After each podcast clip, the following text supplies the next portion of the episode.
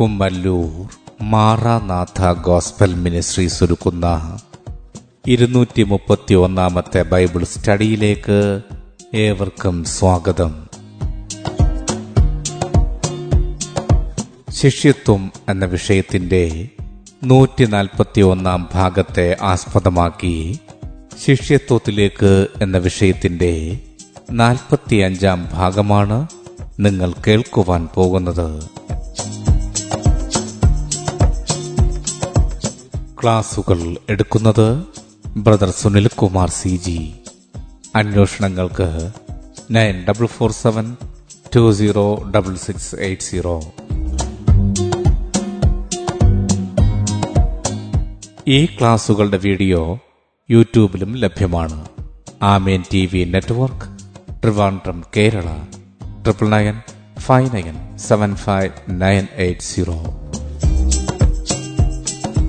സൃഷ്ടാവായ ദൈവത്തിന്റെ അതിപരിശുദ്ധമായ നാം വാഴ്ത്തപ്പെടുമാറാകട്ടെ. ശിഷ്യത്വത്തിലേക്ക് എന്ന വിഷയത്തോടുള്ള ബന്ധത്തിൽ എഫ് എസ് ലേഖനം ഒന്നാമത്തെ അധ്യയന്റെ മൂന്നാമത്തെ വാക്യത്തെ ആധാരമാക്കി ശിഷ്യന്മാർക്കുള്ള വാഗ്ദത്തം. അതാണ് ഇവിടെ നമ്മൾ വിചിന്തനം ചെയ്യുവാൻ കർത്താവിൽ ശരണപ്പെടുന്നത്. എഫ് എസ് ലേഖനം ഒന്നാമത്തെ അധ്യയം എന്റെ മൂന്നാമത്തെ വാക്യം ഇങ്ങനെ രേഖപ്പെടുത്തിയിരിക്കുന്നു.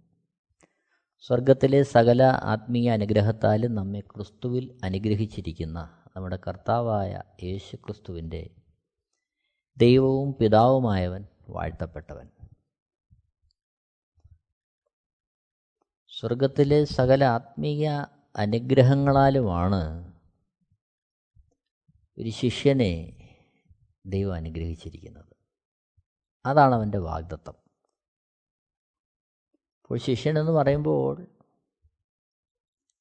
യേശുക്രിസ്തുവിനെ എല്ലാ അർത്ഥത്തിലും പിൻപറ്റുവാൻ സമർപ്പിക്കപ്പെട്ടവൻ. ലൂക്കോസ് എഴുത സുവിശേഷം ഒമ്പതാമത്തെ അധ്യായം ഇരുപത്തിമൂന്ന് ഇരുപത്തിനാല് വാക്യങ്ങളിൽ നമ്മളത് കാണുന്നുണ്ട്. പിന്നെ അവൻ എല്ലാവരോടും പറഞ്ഞത് എന്നെ അനുഗമിപ്പാൻ ഒരുത്തൻ ഇച്ഛിച്ചാൽ അവൻ തന്നെത്താൻ നിഷേധിച്ച് നാൾതോറും തന്റെ ക്രൂശ് എടുത്തും കൊണ്ട് എന്നെ അനുഗമിക്കട്ടെ. ഇരുപത്തിനാലാമത്തെ വാക്യത്തിൽ ആരെങ്കിലും തന്റെ ജീവനെ രക്ഷിപ്പാൻ ഇച്ഛിച്ചാൽ അതിനെ കളയും. എന്റെ നിമിത്തം ആരെങ്കിലും തന്റെ ജീവനെ കളഞ്ഞാലോ അതിനെ രക്ഷിക്കും. അതാണ് ഒരു ശിഷ്യന്റെ സമർപ്പണം. അതാണ് ഒരു ശിഷ്യന്റെ മാർഗം അനുഗമിക്കുന്ന മാർഗം. രണ്ട് കൊരിന്തിയർ ആറാമത്തെ അധ്യായം പതിനാല് മുതൽ പതിനെട്ടാമത്തെ വാക്യം വരെ വായിക്കുമ്പോൾ പതിനെട്ടാമത്തെ വാക്യത്തിൽ ഞാൻ നിങ്ങളെ കൈക്കൊണ്ട് നിങ്ങൾക്ക് പിതാവും നിങ്ങൾ എനിക്ക് പുത്രന്മാരും പുത്രിമാരും ആയിരിക്കും എന്ന് സർവശക്തനായ കർത്താവ് അരുളി ചെയ്യുന്നു. ഇവിടെ ഞാൻ നിങ്ങളെ കൈക്കൊണ്ട് നമ്മെ കൈക്കൊള്ളുന്ന സൃഷ്ടാവായ ദൈവം നമ്മെ കൈക്കൊള്ളുന്ന പിതാവായ ദൈവം ഏത് മണ്ഡലത്തിൽ ഏത് തലത്തിൽ എങ്ങനെയൊക്കെ ദൈവം ആ കർത്തവ്യം നിറവേറ്റുന്നു അതാണ് നാം ഇവിടെ വിചിന്തനം ചെയ്യുന്നത്. അപ്പോസ്റ്റൽ പ്രവൃത്തിയിൽ ആകമാനം നാം ദൈവത്തിന്റെ ആ പ്രവൃത്തി കാണുന്നുണ്ട്. ശിഷ്യന്മാരെ വ്യത്യസ്തമായ തലങ്ങളിൽ അവസ്ഥകളിൽ അവരെ കൈക്കൊള്ളുന്ന അവരെ വഴി നടത്തുന്ന ദൈവത്തിന്റെ ഇടപെടൽ നമ്മൾ കാണുന്നുണ്ട്. യോഹന്നാൻ എഴുതിയ സുവിശേഷം പത്താമത്തെ അധ്യയം. ഇരുപത്തിയാറ് മുതൽ മുപ്പത് വരെയുള്ള വാക്യങ്ങളിൽ ദൈവീകമായ കരുതലിനെക്കുറിച്ച് നമുക്ക് കാണാൻ കഴിയും. ഇരുപത്താറാമത്തെ വാക്യത്തിൽ നിങ്ങളോ എന്റെ ആടുകളുടെ കൂട്ടത്തിലുള്ളവരല്ലായകിയാൽ വിശ്വസിക്കുന്നില്ല. എന്റെ ആടുകൾ എന്റെ ശബ്ദം കേൾക്കുന്നു. ഇരുപത്തൊമ്പതാമത്തെ വാക്യത്തിൽ അവയെ തന്നിരിക്കുന്ന എന്റെ പിതാവ് എല്ലാവരിലും വലിയവൻ. പിതാവിന്റെ കയ്യിൽ നിന്ന് പിടിച്ചു പറിപ്പാൻ ആർക്കും കഴിയുകയില്ല. ഇത് ദൈവത്തിന്റെ സമ്പൂർണമായ സംരക്ഷണത്തിന്റെ കരുതലിന്റെ പരിപാലനത്തിന്റെ വാഗ്ദത്തമാണ്. ഇത് ഒരു ക്രിസ്തുഭക്തന്റെ ജീവിതത്തിലും അതിലൂടെയുള്ള സുവിശേഷ വേലയുടെ മുഖത്തും വ്യക്തമായിട്ട് നമുക്ക് ഈ പരിപാലനവും നടത്തിപ്പും കാണാൻ കഴിയും. മത്തായ സുവിശേഷം പത്താമത്തെ അധ്യയം ഇരുപത്തിനാല് മുതൽ മുപ്പത്തിമൂന്ന് വരെ. അതിൽ മുപ്പത്തിരണ്ടാമത്തെ വാക്യത്തിൽ മനുഷ്യരുടെ മുമ്പിൽ എന്നെ ഏറ്റുപറയുന്ന ഏവനെയും സ്വർഗസ്ഥനായ എന്റെ പിതാവിൻ മുമ്പിൽ ഞാനും ഏറ്റുപറയും. മനുഷ്യരുടെ മുമ്പിൽ എന്നെ തള്ളിപ്പറയുന്നവനെയോ എന്റെ പിതാവിൻ മുമ്പിൽ ഞാനും തള്ളിപ്പറയും. അപ്പോൾ നാം മറ്റുള്ളവരുടെ മുമ്പാകെ എങ്ങനെ ഒരു സാക്ഷിയായി അല്ലെങ്കിൽ യേശുക്രിസ്തുവിന്റെ വക്താക്കളായി നിലകൊള്ളണം? അതാണ് യേശുക്രിസ്തു ഇവിടെ രേഖപ്പെടുത്തുന്നത്. മനുഷ്യരുടെ മുമ്പിൽ തള്ളിപ്പറയുന്നവനെ എന്തു ചെയ്യും? പിതാവിന്റെ മുമ്പിൽ യേശുക്രിസ്തു തള്ളിപ്പറയും. അതിന്റെ അർത്ഥം നമ്മുടെ ദൗത്യം യേശുവിന് വേണ്ടി നിലകൊള്ളുക. യേശുവിന്റെ വക്താക്കളാകുക. അതാണ് നമ്മുടെ ദൗത്യം. അതുവഴിയാണ് ദൈവികമായ ഇഷ്ടങ്ങൾ ദൈവത്തിന്റെ പ്രവൃത്തികൾ നമുക്ക് ചെയ്തെടുക്കാനും നമ്മളിലൂടെ കർത്താവിന് പ്രവർത്തിക്കാനും കഴിയുന്നത് അവിടെയാണ്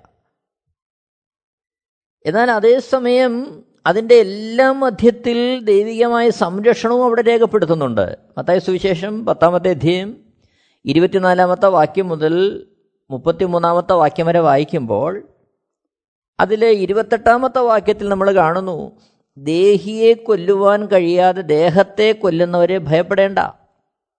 ദേഹിയെയും ദേഹത്തെയും നരകത്തിൽ നശിപ്പിപ്പാൻ കഴിയുന്നവനെ തന്നെ ഭയപ്പെടുവിൻ. നോക്കണം ഇരുപത്തിയൊമ്പതാമത്തെ വാക്യത്തിൽ അവിടെ ആ കരുതലിന്റെ ശ്രേഷ്ഠതയെക്കുറിച്ച് ഒരു ഉദാഹരണത്തിലൂടെ പറയുകയാണ്. കാശിന് രണ്ട് കുരുകിൽ വിൽക്കുന്നില്ലയോ? അവയിൽ ഒന്നുപോലും നിങ്ങളുടെ പിതാവ് സമ്മതിക്കാതെ നിലത്ത് വീഴുകയില്ല. അതേപോലെ മുപ്പതാമത്തെ വാക്യത്തിൽ എന്നാൽ നിങ്ങളുടെ തലയിലെ രോമവും എല്ലാം എണ്ണപ്പെട്ടിരിക്കുന്നു. മുപ്പത്തിയൊന്നാമത്തെ വാക്യം ആകയാൽ ഭയപ്പെടേണ്ട. ഏറിയ കുരുകിലുകളെക്കാളും നിങ്ങൾ വിശേഷതയുള്ളവരല്ലോ. അപ്പോൾ കർത്താവിന് വേണ്ടി സമർപ്പിക്കപ്പെട്ട ഒരു ഭക്തന്റെ ജീവിതത്തിലുള്ള സമ്പൂർണമായ ദൈവിക കരുതലിനെ അവിടെ വെളിപ്പെടുത്തുകയാണ്. അവിടെയാണ് ഞാൻ നിങ്ങളെ കൈക്കൊള്ളും എന്ന വാഗ്ദത്വത്തിന്റെ പ്രസക്തി. അവിടെയാണ് ആ വാഗ്ദത്വത്തിന്റെ വലിപ്പം നമുക്ക് മനസ്സിലാവുന്നത്.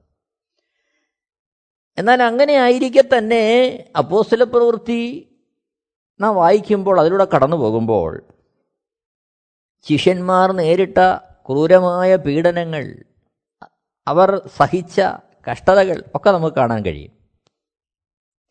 എന്നാൽ അതിന്റെ ഒക്കെ മധ്യത്തിൽ അവരെ ബലപ്പെടുത്തിയ അതിനായി അവരെ സജ്ജരാക്കി നിർത്തിയ പരിശുദ്ധാത്മാവിന്റെ ആ സ്വാന്തനവും നമ്മൾ കാണുന്നുണ്ട്. പരിശുദ്ധാത്മാവ് ബലപ്പെടുത്തിയല്ലാതെ ആ രീതിയിൽ ദൈവിക സാന്നിധ്യം കൂടാതെ ഒരു വ്യക്തിക്ക് പോലും അത്തരത്തിലുള്ള ഘട്ടങ്ങളെ അതിജീവിക്കാൻ സാധ്യമല്ല.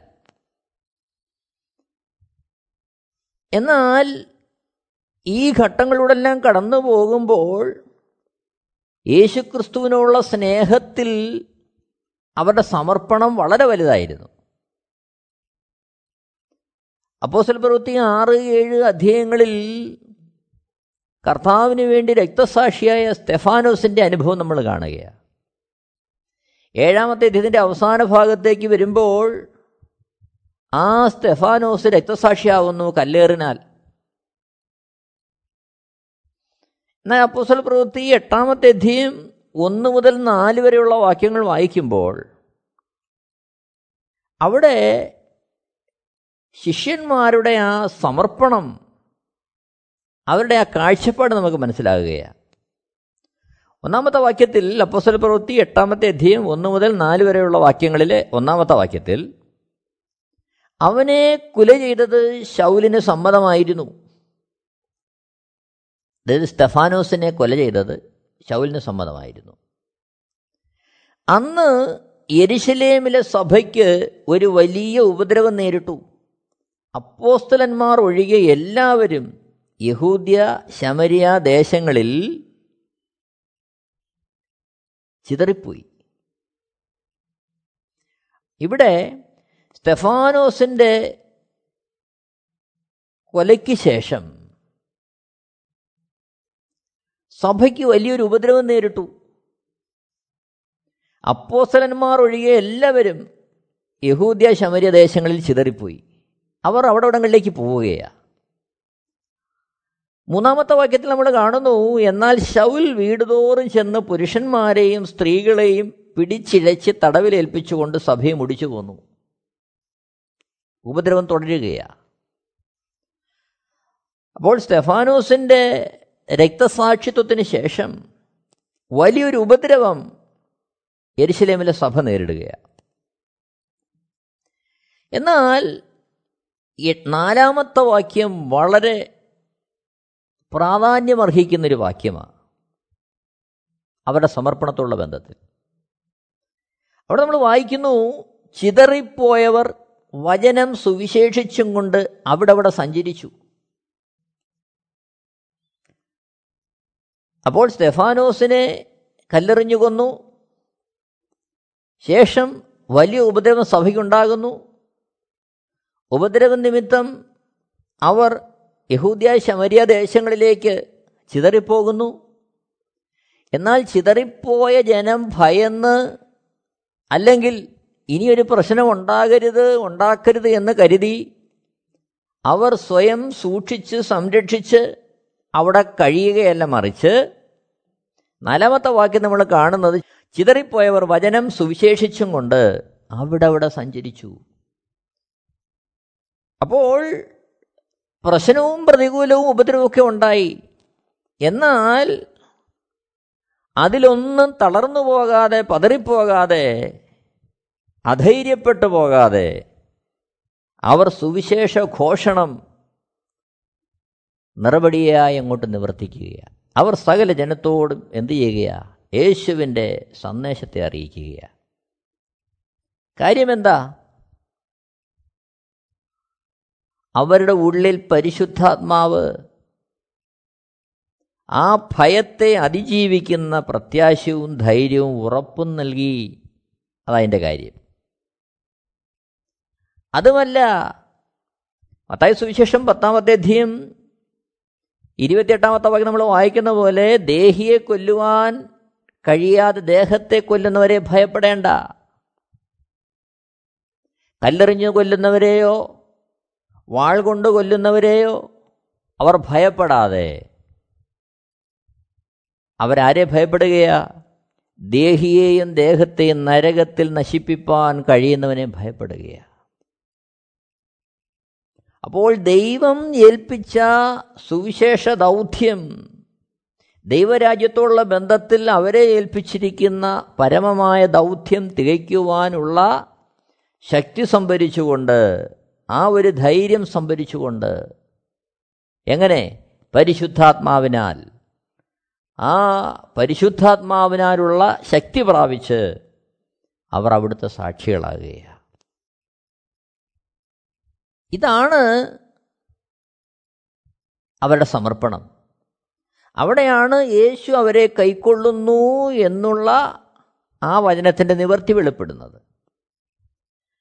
നോക്കണം പ്രതികൂലങ്ങളുടെ മധ്യത്ത് അപ്പോസന്മാരുടെ സമർപ്പണത്തെക്കുറിച്ച് നമ്മൾ കാണുന്നുണ്ട്. അപ്പോസല പ്രവൃത്തി അഞ്ചാമത്തെ അധ്യയം പന്ത്രണ്ട് മുതൽ നാൽപ്പത്തിരണ്ട് വരെയുള്ള വാക്യങ്ങൾ വായിക്കുമ്പോൾ അവിടെ യേശുക്രിസ്തുവിന്റെ നാമനിമിത്തവും ഉപദ്രവം നേരിടുമ്പോൾ അവർ സന്തോഷിക്കുകയാണ് നാൽപ്പതാമത്തെ വാക്യത്തിൽ കാണുന്നു അപ്പോസന്മാരെ വരുത്തി അടുപ്പിച്ചു സുവിശേഷഘോഷ നിമിത്തം. അപ്പോസന്മാരെ വരുത്തി അടുപ്പിച്ചു. ഇനി യേശുവിന്റെ നാമത്തിൽ സംസാരിക്കരുത് എന്ന് കൽപ്പിച്ച് അവരെ വിട്ടയച്ചു. നാൽപ്പത്തി ഒന്നിൽ തിരുനാമത്തിന് വേണ്ടി അപമാനം സഹിപ്പാൻ യോഗ്യരായി എണ്ണപ്പെടുകയാൽ അവർ സന്തോഷിച്ചുകൊണ്ട് ന്യായാധിപ സംഘത്തിന്റെ മുമ്പിൽ നിന്ന് പുറപ്പെട്ടു പോയി. നാൽപ്പത്തിരണ്ട് പിന്നെ അവർ ദിനംപ്രതി ദൈവാലയത്തിലും വീടുതോറും വിടാതെ ഉപദേശിക്കുകയും യേശുവിനെ ക്രിസ്തു എന്ന് സുവിശേഷിക്കുകയും ചെയ്തുകൊണ്ടിരുന്നു. അപ്പോൾ ശിഷ്യന്മാർ അപ്പോസലന്മാർ അവർക്ക് നേരിട്ട പ്രതിബന്ധങ്ങൾ കൊണ്ടോ പ്രതികൂലങ്ങൾ കൊണ്ടോ ഉപദ്രവം കൊണ്ടോ ഒന്നും തളർന്നു പോകാതെ അവർ അവരെ ഏൽപ്പിച്ച ദൗത്യം തികവോടെ അങ്ങോട്ട് നിവർത്തിക്കുന്ന അനുഭവമാണ് നാം അവിടെ കാണുന്നത്. ഇവിടെ കർത്താവിന്റെ നാമത്തിൽ ആയിരിക്കുന്ന ശിഷ്യന്മാരെ കൊന്നൊടുക്കുവാൻ ഉപദ്രവിക്കുവാൻ തുനിഞ്ഞിറങ്ങിയ ശൗൽ ശേഷം കർത്താവിനെ കണ്ടെത്തുന്നതായിട്ട് നമ്മൾ കാണുന്നുണ്ട്. ആ ശൗലിനെ കർത്താവ് വളരെ അത്ഭുതകരമായിട്ട് ഉപയോഗിക്കുന്നതും അപ്പോസല പ്രവൃത്തി നമുക്ക് കാണാൻ കഴിയും. ഇവിടെ ഡെമസ്കോസിലേക്കുള്ള യാത്രയിൽ യേശുക്രിസ്തുവിനെ പൗലോസ് കണ്ടെത്തുകയാണ്. അപ്പോസല പ്രവൃത്തി ഒമ്പതാമത്തെ അധ്യയിൽ നമ്മളത് കാണുന്നുണ്ട്. അവിടെ യേശുക്രിസ്തുവിന്റെ ഇടപെടലുണ്ടാകുന്ന പൗലോസ് ആ കർത്താവിന് വേണ്ടി തന്റെ ജീവിതത്തെ സമർപ്പിക്കുന്ന മനോഹരമായ ആ കാഴ്ച നമ്മൾ കാണുകയാണ്. എന്നാൽ ശേഷം മുമ്പോട്ട് വായിക്കുമ്പോൾ വ്യക്തമായിട്ട് ഈ പൗലോസിനോട് ദൈവാത്മാവ് ഇടപെട്ട് വ്യത്യസ്തമായ നിലകളിൽ സുവിശേഷ ഘോഷണത്തിനായിട്ട് ഉപദേശി ഉപയോഗിക്കുന്നത് വിശുദ്ധ വേദപുസ്തകത്തിൽ അപ്പോസ്റ്റൽ പ്രവൃത്തി നമുക്ക് കാണുന്നുണ്ട്. അപ്പോസ്റ്റൽ പ്രവൃത്തി ഇരുപത്തിയൊന്നാമത്തെ അധ്യയത്തിലേക്ക് വരുമ്പോൾ അതിന്റെ ഒന്ന് മുതൽ നാല് വരെയുള്ള വാക്യങ്ങളിൽ എരിശലേമിലേക്ക് പോകാൻ ഒരുങ്ങുന്ന പൗലോസിനോട് ദൈവാത്മ ഇടപെടുന്നത് നമുക്കവിടെ വായിക്കാം. അപ്പോസല പ്രവൃത്തി ഇരുപത്തൊന്നാമത്തെ അധ്യയം. അതിന്റെ മൂന്നാമത്തെ വാക്യത്തിൽ കുപ്രോസ് ദ്വീപ് കണ്ട് അതിനെ ഇടത്തുപുറം വിട്ട് സുറിയിലേക്ക് ഓടി സോരിൽ വന്നിറങ്ങി. കപ്പൽ അവിടെ ചരക്കിറക്കുവാനുള്ളതായിരുന്നു. ഞങ്ങൾ ശിഷ്യന്മാരെ കണ്ടെത്തി. ഏഴ് നാൾ അവിടെ പാർത്തു. നാലാമത്തെ വാക്യത്തിൽ അവർ പൗലോസിനോട് യെരുശലേമിൽ പോകരുത് എന്ന് ആത്മാവിനാൽ പറഞ്ഞു. ഇരുപത്തിയൊന്നിന്റെ നാല് നമ്മൾ വായിക്കുന്നു. അപ്പോൾ എരിശലേമിലേക്കുള്ള യാത്രയിൽ പൗലോസിന് നേരിടുവാനുള്ള പ്രതിബന്ധങ്ങളെ പരിശുദ്ധാത്മാവ് വ്യക്തമായി അവിടെ രേഖപ്പെടുത്തുകയാണ്. ഏഴാമത്തെ വാക്യം മുതൽ വീണ്ടും നമ്മൾ വായിക്കുമ്പോൾ ഞങ്ങൾ സോർ വിട്ട് കപ്പലോട്ടം തികച്ചു തൊലേമായുസിലെത്തി സഹോദരന്മാരെ വന്ദനം ചെയ്ത് ഒരു ദിവസം അവരോട് പാർത്തു. പിറ്റേന്നാൾ ഞങ്ങൾ പുറപ്പെട്ട് കൈസരിയിലെത്തി എഴുവരിൽ ഒരുവനായ ഫിലിപ്പോസ് എന്ന സുവിശേഷകന്റെ വീട്ടിൽ ചെന്ന് അവനോട് പാർത്തു. അവന് കന്യകമാരും പ്രവചിക്കുന്നവരുമായ നാല് പുത്രിമാരുണ്ടായിരുന്നു. പത്താമത്തെ വാക്യത്തിൽ ഞങ്ങൾ അവിടെ വളരെ ദിവസം പാർത്തിരിക്കുമ്പോൾ അഗബോസ് എന്ന ഒരു പ്രവാചകൻ യഹൂദിയിൽ നിന്ന് വന്നു. അവൻ ഞങ്ങളുടെ അടുക്കൽ വന്ന് പൗലോസിന്റെ അരക്കച്ച എടുത്ത് തന്റെ കൈകാലുകളെ കെട്ടി. ഈ അരക്കച്ചയുടെ ഉടമസ്ഥനെ യഹൂദന്മാർ എരിശിലേമിൽ ഇങ്ങനെ കെട്ടി ജാതികളുടെ കയ്യിൽ ഏൽപ്പിക്കും എന്ന് പരിശുദ്ധാത്മാവ് പറയുന്നു എന്ന് പറഞ്ഞു. പന്ത്രണ്ടാമത്തെ വാക്യത്തിൽ ഇത് കേട്ടാറ് എരിശിലേമിൽ പോകരുത് എന്ന് ഞങ്ങളും അവിടുത്തെ കാര്യം അവനോട് അപേക്ഷിച്ചു. ശ്രദ്ധിക്കണമേ ഇരുപത്തിയൊന്നാമത്തെ അധ്യായന്റെ നാലാമത്തെ വാക്യത്തിൽ ശിഷ്യന്മാർ എലിശരേമിൽ പോകരുതെന്ന് ആത്മാവിനാൽ പൗലോസിനോട് പറയുകയാണ്. പന്ത്രണ്ടാമത്തെ വാക്യത്തിലേക്ക് വരുമ്പോൾ എരിശിലേമിൽ പോകരുതെന്ന് പൗലോസിന്റെ കൂട്ടു സഹോദരങ്ങൾ പൗലോസിനോട് അപേക്ഷിക്കുകയാണ്. എന്നാൽ പതിമൂന്നാമത്തെ വാക്യത്തിലേക്ക് വരുമ്പോൾ നമ്മൾ കാണുന്നത് അതിന് പൗലോസ് നിങ്ങൾ കരഞ്ഞെന്റെ ഹൃദയം ഇങ്ങനെ തകർക്കുന്നതെന്ത്? കർത്താവായ യേശുവിന്റെ നാമത്തിന് വേണ്ടി ബന്ധിക്കപ്പെടുവാൻ മാത്രമല്ല യെരുശലേമിൽ മരിപ്പാനും ഞാൻ ഒരുങ്ങിയിരിക്കുന്നു എന്ന് ഉത്തരം പറഞ്ഞു. അപ്പോൾ കേവലം പീഡനം അനുഭവിക്കാൻ വേണ്ടി മാത്രമല്ല കർത്താവിന് വേണ്ടി മരിക്കാൻ തന്നെ ഒരുക്കമായിരിക്കുന്ന പൗലോസ് എന്ന ശിഷ്യനെ നമ്മളവിടെ കാണുകയാണ്. പതിനാലാമത്തെ വാക്യത്തിൽ അവനെ സമ്മതിപ്പിച്ചുകൂടാകയാൽ കർത്താവിന്റെ ഇഷ്ടം നടക്കട്ടെ എന്ന് പറഞ്ഞ് ഞങ്ങൾ മിണ്ടാതിരുന്നു. അപ്പോൾ സുവിശേഷ ഘോഷണത്തിൽ തനിക്ക് നേരിടേണ്ടി വരുന്ന പ്രശ്നങ്ങളെ പ്രതികൂലങ്ങളെ വ്യക്തമായി പരിശുദ്ധാത്മാവ് പൗലോസിനെ മുൻകൂട്ടി അറിയിക്കുകയാണ് എന്നെ കേൾക്കുന്ന പ്രിയരെ ഇവിടെ നമ്മൾ മനസ്സിലാക്കേണ്ടത് കർത്താവ് അവിടുത്തെ ദൗത്യത്തിനായി നമ്മളെ നിർദ്ദേശം നൽകി അയക്കുമ്പോൾ ആ വഴിയിൽ നാം നേരിടേണ്ടി വരുന്ന അവസ്ഥകളെയും നമ്മളോട് അറിയിക്കുന്ന ഒരു ദൈവമാണ് നമ്മുടെ ദൈവം. എന്നാൽ ശേഷം ഇരുപത്തിയൊന്നാമത്തെ അധ്യയത്തിലും ഇരുപത്തിരണ്ടാമത്തെ അധ്യയം ഇരുപത്തിമൂന്നാമത്തെ അധ്യയമൊക്കെ വായിക്കുമ്പോൾ എരിശിലേമിൽ പൗലോസ് നേരിടുന്ന ബഹുവിധമായ പീഡനങ്ങൾ നമ്മൾ കാണുന്നുണ്ട്. എന്നാൽ അതിന്റെ എല്ലാം മധ്യേ കർത്താവിന്റെ സ്നേഹത്തിൽ നിലനിൽക്കുമ്പോൾ അപ്പോസ്ല പ്രവൃത്തി ഇരുപത്തിമൂന്നാമത്തെ അധ്യായം അതിന്റെ പതിനൊന്നാമത്തെ വാക്യത്തിൽ കർത്താവ് പൗലോസിനോട് സംസാരിക്കുന്ന നമ്മൾ കാണുകയാണ് രാത്രിയിൽ കർത്താവ് അവന്റെ അടുക്കൽ നിന്നു ധൈര്യമായിരിക്ക നീ എന്നെക്കുറിച്ച് എരിശലേമിൽ സാക്ഷീകരിച്ചതുപോലെ റോമയിലും സാക്ഷീകരിക്കേണ്ടതാകുന്നു എന്നരളി ചെയ്തു.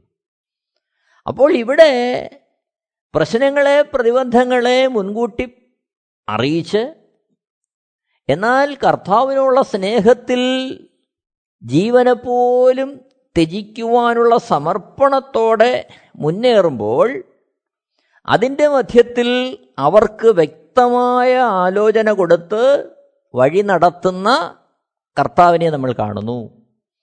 ഇവിടെയാണ് ഞാൻ നിങ്ങളെ കൈക്കൊള്ളും എന്ന കർത്താവിന്റെ വാഗ്ദത്വത്തിന്റെ പ്രസക്തി.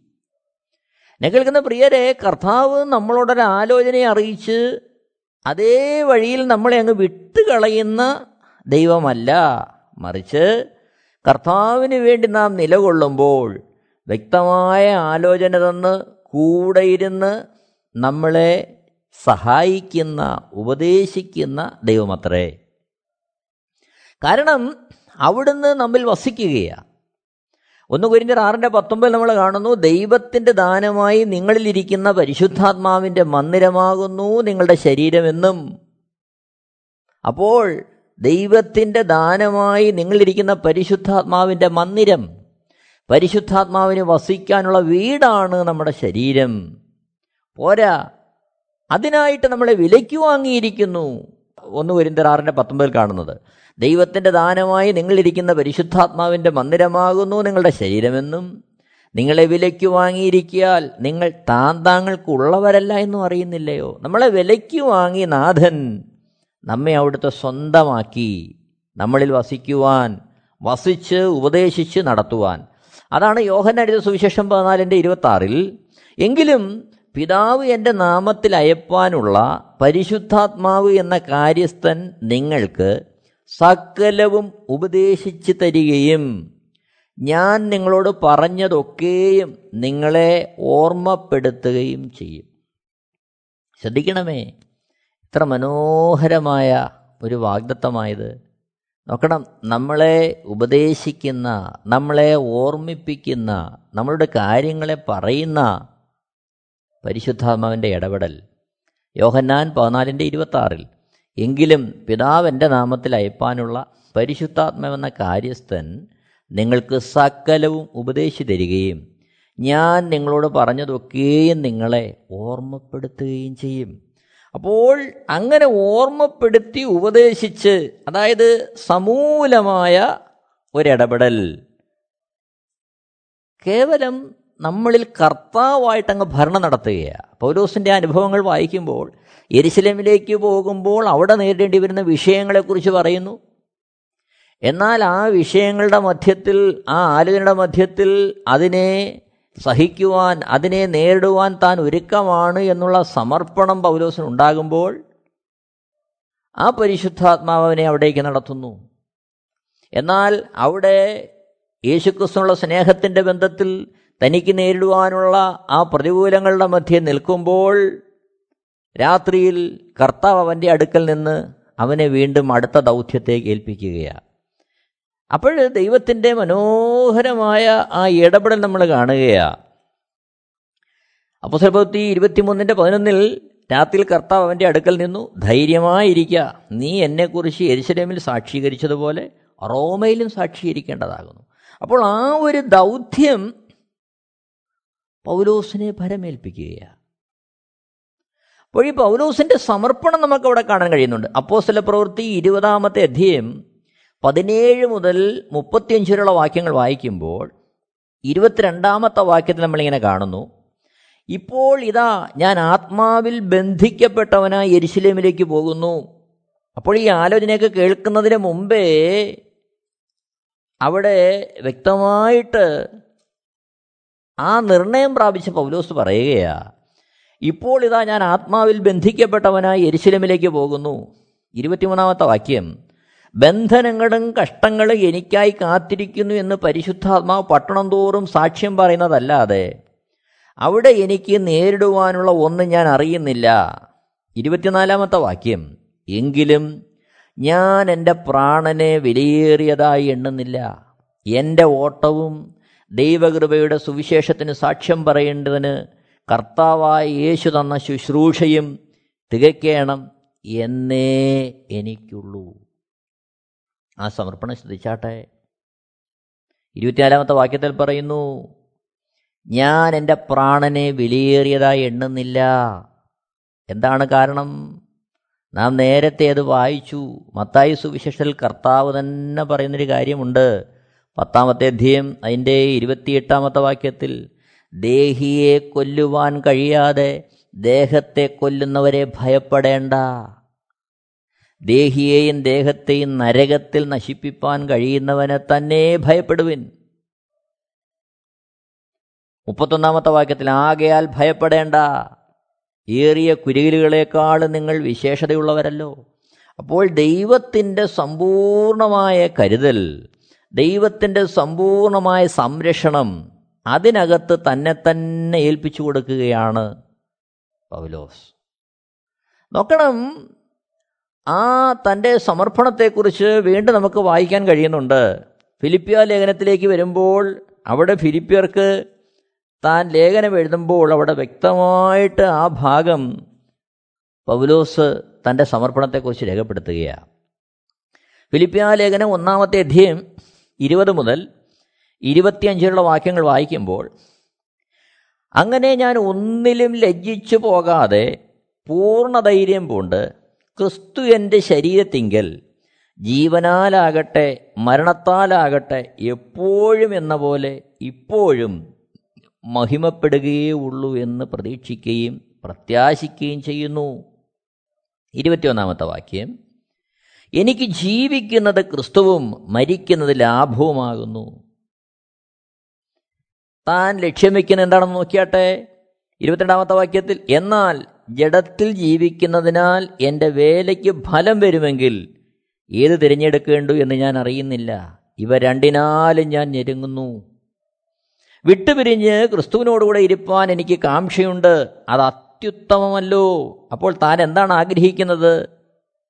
ക്രിസ്തുവിനോടുകൂടെ ഇരിപ്പാൻ എല്ലാം വിട്ട് ക്രിസ്തുവോട് ഇരിക്കാൻ താൻ ആഗ്രഹിക്കുകയാണ്. ഇരുപത്തിനാലാമത്തെ വാക്യം നോക്കി. എന്നാൽ ഞാൻ ജഡത്തിലിരിക്കുന്നത് നിങ്ങൾ നിമിത്തം ഏറെ ആവശ്യം. ഇരുപത്തഞ്ചാമത്തെ വാക്യം ഇങ്ങനെ ഉറച്ചുകൊണ്ട് നിങ്ങളുടെ വിശ്വാസത്തിന്റെ അഭിവൃദ്ധിക്കും സന്തോഷത്തിനുമായി തന്നെ ഞാൻ ജീവനോടിരിക്കും എന്നും നിങ്ങളോടെല്ലാവരോടും കൂടെ ഇരിക്കും എന്നും അറിയുന്നു. അപ്പോൾ ഇവിടെ താൻ ജീവിക്കുന്നത് എന്തിനു വേണ്ടിയാ? മറ്റുള്ളവർക്ക് വേണ്ടി സുവിശേഷത്തിന്റെ അഭിവൃദ്ധിക്ക് വേണ്ടി. തന്റെ ഹൃദയത്തിൽ ആഗ്രഹം എന്താ? കർത്താവിനോടൊപ്പം ഇരിക്കാൻ. എന്നെ കേൾക്കുന്ന പ്രിയരെ നാം വായിക്കുന്നുണ്ട് ആ പൗലോസിനെ ദൈവം റോമയിൽ നിർത്തി. അവിടുന്ന് കൂടെ ഇരുന്നു. ഇവിടെയാണ് ഞാൻ നിങ്ങളെ കൈക്കൊള്ളും എന്ന കർത്താവിന്റെ വാഗ്ദത്തത്തിന്റെ പ്രസക്തി. എന്നെ കേൾക്കുന്ന പ്രിയരെ ഒരു നിമിഷം നമുക്ക് നമ്മുടെ ജീവിതത്തെ കർത്താവിന്റെ ഘരങ്ങളിലേക്കൊന്ന് ഭരമേൽപ്പിക്കാം. കർത്താവിന്റെ ഇഷ്ടപ്രകാരം ജീവിക്കുവാൻ അവിടുത്തെ സുവിശേഷത്തിന്റെ വ്യാപ്തിക്കായി നമ്മളെ തന്നെ സമർപ്പിച്ച് നിത്യയുടെ പ്രത്യാശയിലാണ് നാം നീങ്ങുന്നതെങ്കിൽ നമ്മുടെ ജീവിതത്തിന്റെ ഓരോ ഘട്ടങ്ങളിലും നമ്മളെ അവിടുത്തെ ആലോചന അറിയിച്ച് നമ്മുടെ കൂടെ ഇരുന്ന് നമ്മളെ ശക്തീകരിച്ച് വഴി നടത്തുവാൻ ചുരുക്കത്തിൽ നമ്മളെ കൈക്കൊള്ളുവാൻ ഏത് മേഖലകളിലും. റോമിലേക്കുള്ള യാത്രയിൽ പൗലോസ് നേരിടുന്ന ആ കടലിലെ പ്രതികൂലങ്ങൾ നമ്മൾ കാണുന്നുണ്ട് അപ്പോസ്റ്റൽ പ്രവൃത്തി ഇരുപത്തിയേഴാമത്തെ അധ്യായത്തിൽ. എന്നാൽ ആ പ്രതികൂലങ്ങളുടെ മധ്യേയും പൗലോസിനെ തേടി വരുന്ന കർത്താവിന്റെ സാന്നിധ്യം നമ്മൾ കാണുകയാണ് പ്രതികൂലത്തിന്റെ മധ്യത്തിൽ തന്നെ ആശ്വസിപ്പിക്കുന്ന തനിക്ക് വാഗ്ദത്തം കൊടുക്കുന്ന ആ ദൈവത്തിന്റെ സാന്നിധ്യം. എന്നെ കേൾക്കുന്ന പ്രിയരെ നമുക്ക് നമ്മുടെ ജീവിതത്തെ നമുക്കൊന്ന് ശോധന ചെയ്ത് കർത്താവിന്റെ പാതപീഠത്തിൽ പുതിയൊരു തീരുമാനം നമുക്കെടുക്കാം കർത്താവെ അങ്ങേക്കായിട്ട് ജീവിക്കുവാൻ അവിടുത്തെ ഇഷ്ടം അറിയുവാൻ. കർത്താവെ അവിടുന്ന് എന്തിനു വേണ്ടി ഞങ്ങളെ തിരഞ്ഞെടുത്തുവോ അത് ഞങ്ങളോട് നിവർത്തിക്കുവാൻ ഞങ്ങളെ ഭരമേൽപ്പിക്കുക. നമുക്കൊന്ന് പറയാം പ്രിയരെ. നമുക്ക് നമ്മളെ തന്നെ സമർപ്പിക്കാം. ദൈവത്തിന്റെ നാമം മഹത്വപ്പെടട്ടെ. എല്ലാവരെയും ദൈവം ധാരാളമായിട്ട് അനുഗ്രഹിക്കുമാറാകട്ടെ. ആമേ Amen T V network Christian internet channel സുവിശേഷീകരണത്തിന്റെ വ്യത്യസ്ത മുഖം തേടിയുള്ള യാത്ര YouTube and Facebook. Amen T V network Trivandrum Kerala. ഞങ്ങളുടെ വിലാസം Maranatha gospel ministries Maramkuzhi Kummalloor P O Kollam. ആറ് ഒൻപത് ഒന്ന് അഞ്ച് ഏഴ് മൂന്ന്. അന്വേഷണങ്ങൾക്ക് nine double four seven two zero double six eight zero.